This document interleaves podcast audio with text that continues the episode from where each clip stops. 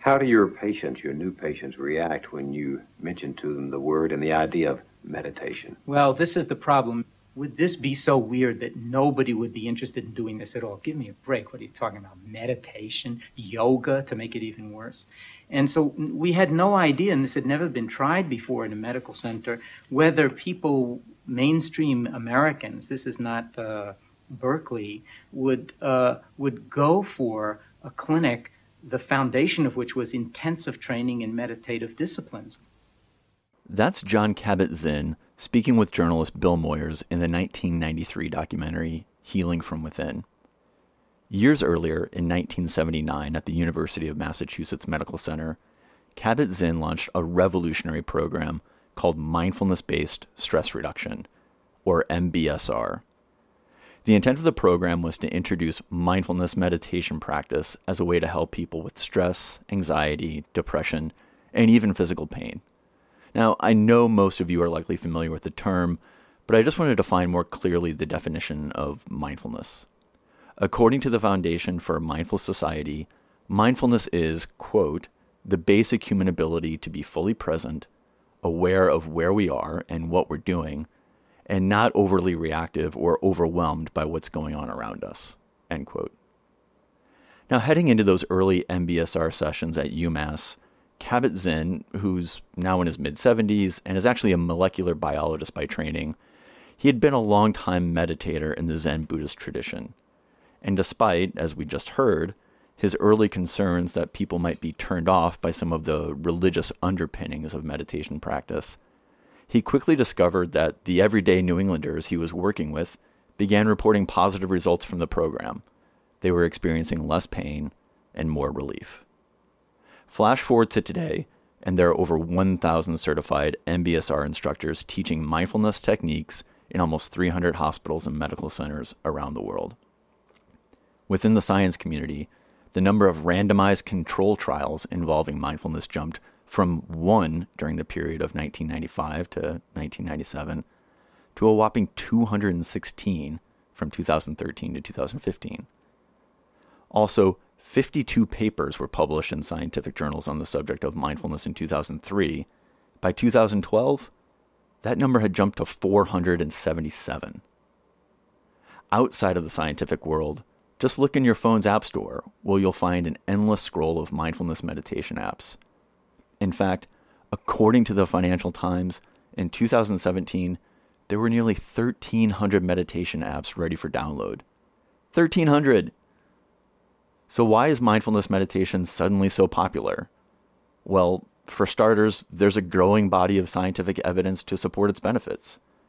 The Harvard Gazette reports that recent studies show benefits against an array of conditions, both physical and mental, including helping to counter stress, chronic pain, and other ailments such as psoriasis, anxiety, depression, and post traumatic stress disorder. And mindfulness courses these days can be found everywhere from schools to prisons to sports teams.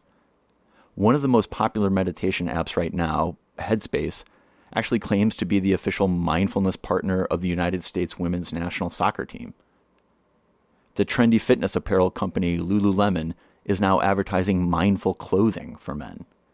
There's also Mindful Meats, Mindful Mints, and Sherwin Williams sells a paint color they call Mindful Gray. My personal favorite, though, has to be Mindful Mayo, which you can actually buy now at your local Whole Foods for $5.99. But are there possible downsides to mindfulness being fully embraced by capitalists? As David Gelles writes in the New York Times, quote, with so many mindful goods and services for sale, it can be easy to forget that mindfulness is a quality of being, not a piece of merchandise. End quote. I'm Jonathan Beasley, and this is the Harvard Religion Beat, a podcast examining religion's underestimated and often misunderstood role in society. Today, I'm speaking with Chris Berlin, meditation teacher, instructor at Harvard Divinity School, and a counselor to Buddhist students at Harvard. I wanted to get his insight into this mainstreaming of meditation and what he thinks the reasons are for today's mindfulness boom. I'll also talk to Chris about the potential issues faced in our new digital mindfulness landscape, as well as how small benefits can lead to lasting positive change. So, Chris, one thing I wanted to start with is that this idea of mindfulness, even though it seems like such a current buzzword, it didn't just start in the 1970s with Jon Kabat-Zinn. This has actually been around for a long time, right? Since the early Buddhist teachings. So basically, that there's the teaching. There are the mindfulness teachings, uh, the commentaries on the teachings, and um, the formal practice. Now, how we understand mindfulness today is, I think, really multifaceted. Um, certainly, as you mentioned, Jon Kabat-Zinn, who is kind of the father of our uh, stress reduction practice of mindfulness. Mindfulness really geared there to um, foster a sense of health, well being, um, really flourishing both in mind and body. So it really has become a mind body practice in that context. Is mindfulness simply the secular approach to meditation? Well, it, it can be a very subjective uh, kind of phenomena f- depending on the person.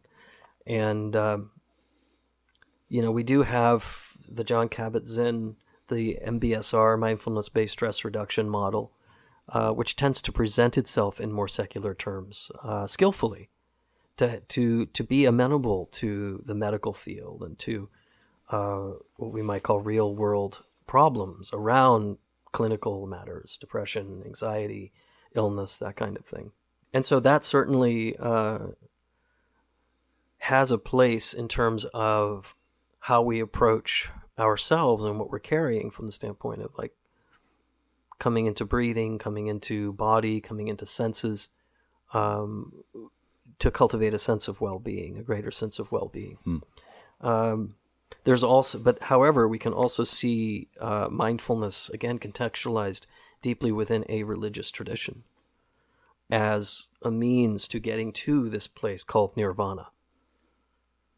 Um, and so, in that sense, the presupposition there, right, as we talked about earlier at the very beginning of that sutra, of that teaching, that this is all we really need to get to a place of the state that we call nirvana, is a pretty radical thing to say. It's um, hmm. the presupposition there is that there is this potential soteriological benefit not just I'm healthy and I'm happy, but I'm enlightened. and so that can pose a bit of a problem for a lot of people encountering that with maybe a healthy form of skepticism, perhaps. So I think, you know, if we say, is mindfulness secular, is it not? I think it really depends. Um, I would say that mindfulness, rather than being secular or non secular, is fundamentally human hmm. and is just at its core a human practice that can open doors. When people first try to meditate, when you first try that mindfulness practice, it can be incredibly difficult and, in a way, feels unnatural or uncomfortable at least. So, if you're saying this idea of mindfulness is a very human quality, how do people who struggle to achieve that get there? Yeah, good question. Um, Part of it is, again, has to do with uh, what one teacher of mine once said regrading the pavement, which is we're undoing the habitual by practicing mindfulness. Mm. We're sort of unhooking ourselves from the habitual relationships that we have with our own thoughts and our own experiences. Mm. And so, you know, that process takes some time. It's not like you'll sit once, maybe you will, maybe you'll have an experience. I've actually had people who've come to sit with me, and that first time they just open into this like space where they go, "Wow, I didn't know, mm-hmm. I didn't know," mm-hmm. and um, but you know to expect that is a setup. mm-hmm. It's a setup, and so. Uh, part of what we're doing is retraining, first of all, and this is why I think uh, that the Buddhist view of meditation is can be very helpful in that we're using ordinary experiences of being in our body, um, of paying attention to our senses, of paying attention to the breath and how the breath feels. First, noticing even where the breath is. Am I breathing in a shallow way, or am I actually able to just take that slightly deeper and notice a change there. We're noticing things that are already happening.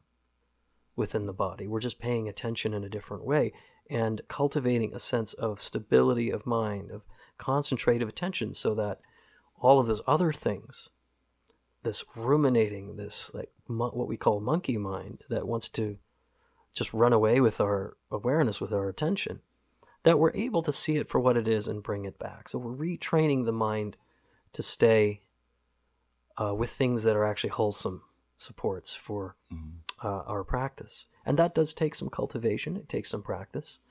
We live in such a plugged in world today. And I guess I'm wondering if you've noticed a change in how people practice mindfulness meditation. Yeah, I think one of the changes that I would point to here is um, are some of the the advances that we've made by doing empirical research into mindfulness. Um, that there is almost a guarded confidence in what mindfulness can do for us in terms of the uh, physical well-being this the yeah. research that's gone into it reduction of stress and exactly. some of these other particular physical ailments right right that that mindfulness actually is has not just mindfulness but also compassion meditations uh, some of the research suggests that it for example lowers inflammation in the body i mean who would have thought? Right. But that is documented at least. And of course, more research needs to be done there. But um, everything from building gray matter in the frontal lobe of the brain to uh, increased attentional focus to um, good outcomes around stress responses in the physical body, cognitive functioning in children. Um, yeah, benefits, emotional regulation so, I mean, we, there is enough uh, research there to kind of validate that, you know, mindfulness and or meditation has real world benefits for us, both physically, mentally, emotionally. And so I think that has given uh, our society some real conf- some guard, as I say, guarded confidence about the fact that there's a real merit to this. So that I think has changed and has also allowed for an opening for people, more people, to be curious with so many mindfulness meditation apps out there now, along with other digital resources, videos on YouTube, etc., is there a risk that people are getting a kind of watered down version of mindfulness? And if we think about it from the standpoint of, you know, a pebble dropping into a pond, let's say an experience of an app like Headspace, mm-hmm. Uh, maybe for like a five or 10 minutes is like a little pebble dropping into a pond. The question is there, I think, does that ripple effect from that pebble dropping, does it reach? How far does it reach? Mm. You know, um, my opinion is that no matter how gentle the pebble drops in, every part of that pond is affected in some way. It may be very subtle. Mm-hmm. And maybe there are no more pebbles dropping into that pond. Whereas if you take a larger rock and you throw it in, uh, which might be someone going on a on a retreat. Mm-hmm. you know, mm-hmm. that those ripples reach every part of the pond in maybe a more obvious or intense way. Mm-hmm. Um, so, what size ripple is created really still, I think, leaves us with with some benefit. So, maybe just to expand on that question, then, as a meditation teacher yourself, is there a thought or concern that people might not have a positive mindfulness experience via an app because maybe the teacher isn't qualified enough or the consultant to the app developer or the instruction is insufficient um, or things like that? I think, as a practical question, there's always that potential. Mm. Yeah. Um, everything that I've seen uh, and I know that some of those apps actually rely on monks to do the guided practice. Um, I personally haven't seen that process abused. Uh, it seems as if the people who feel uh, as if they really have something to offer have practiced that, and often are in teaching roles already. Mm. So, but what I'm saying really points us to the importance of having a teacher mm-hmm. of some kind, and knowing who the teacher is matters. Um, and that's especially true if somebody I think wants to take their practice to the next level. It's one thing maybe if you you use an app five minutes a day mm-hmm. at your job just to kind of calm down a little bit, maybe get a little bit of uh, of nourishment through your breathing and then can continue working and that's there's nothing wrong with that again you know it's how can i become a better human being right there's there's so many different reasons why people practice mindfulness meditation as well as a number of ways to to actually practice right different practices for different person uh, personalities different characteristics and tendencies some people really t- like i'm i'm somebody who loves visualization exercises. Mm. I just I'm a very visual person by nature, mm. and so if there's a visualization meditation uh, on the subtle physiology or what have you, you know, I take to it immediately. And mm. but some people have a really hard time visualizing, and for them maybe it's more about really sort of settling into stillness. Mm. You know, less doing and more opening, and mm. that works for them. Um, for others, loving kindness meditation is really where it's at for them. Their heart opens and it changes their lives when they practice that. And that's what resonates with them the most, what they feel like they need the most in their lives. So, I mean, we have all these wonder, this richness of practices available to us. Mm-hmm. Um, I think the key is to give whatever we're practicing a chance. Really put it to the test, see if it's true for us, and give it a chance to work it can be easy to kind of bird hop from one thing to another and feel like, wow, I, I don't really feel like I'm getting anywhere.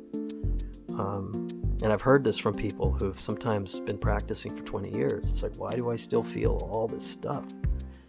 Um, well, part of the answer there is well, you're, you're a human being.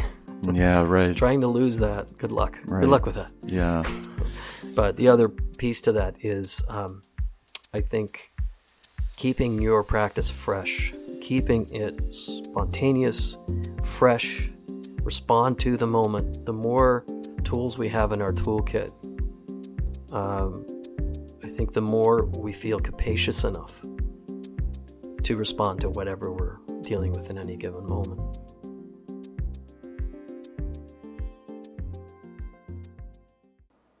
This summer in Boston, the T, or subway, has been experiencing even more problems than usual. After a derailment in mid June, delays and overcrowding are pretty much the norm. One recent evening on my commute home, I found myself in a sweltering, jam packed train car. We'd move 20 feet or so, and then suddenly stop and sit for 10 minutes. We'd move 30 feet or so, then stop and sit for another 10 minutes. As this went on for several stops, train passengers started getting frustrated. The conversation between the people on my right grew louder. The person on my left, not wearing headphones, started to blare his music. My heart was beating fast and my patience was beginning to wear thin. I needed to get off that train. But then I took a deep breath, opened up the meditation app on my phone, cranked the volume up on my headphones, and closed my eyes. Even though I was anxious about what my fellow passengers might have been thinking about me, I tried my best to deflect those concerns and to follow the directions of the guided meditation. And as I sat there on the T, like a sardine in a tin can, I meditated. It was hard, very, very hard, but I was able to resist every urge I had to open my eyes. And by the time I got to my stop in Dorchester, I felt less tense and less anxious than I had before. The research company IBIS World estimated that in 2017, mindfulness meditation related businesses in the US generated over $1 billion in revenue. A figure that's perhaps not that surprising, actually. After all, there's really not a single activity we could undergo in which we can't, with focused attention, be mindful about it. One can work mindfully or parent mindfully. We can exercise, eat, and even spend our money mindfully. And, as I learned on that sweltering subway car in downtown Boston, we can even commute mindfully. The Harvard Religion Beat is a pop up podcast brought to you by Harvard Divinity School. It's hosted and produced by me, Jonathan Beasley, and edited by Heather Latham. Thanks so much for tuning in. If you enjoyed this podcast, we'd love it if you shared it with family and friends. Heck, even share it with a few enemies. If you don't already, please follow us on social and subscribe to our e newsletter. You can find that info in the episode description, or, you're smart people, just Google us also, if you've got a curious mind, and I know you do because you're listening to this podcast, then go inside the minds of PhDs at Harvard with the Veritalk podcast. Veritalk is produced at Harvard's Graduate School of Arts and Sciences. In each three episode miniseries of Veritalk, you'll hear how PhD students from different fields are trying to answer really big questions about the world, like why are vegan diets suddenly popular? Could King Kong and Godzilla actually exist? Do probiotics work? Check it out in your favorite podcast app or at gsas.harvard.edu forward slash Veritalk. Until next time.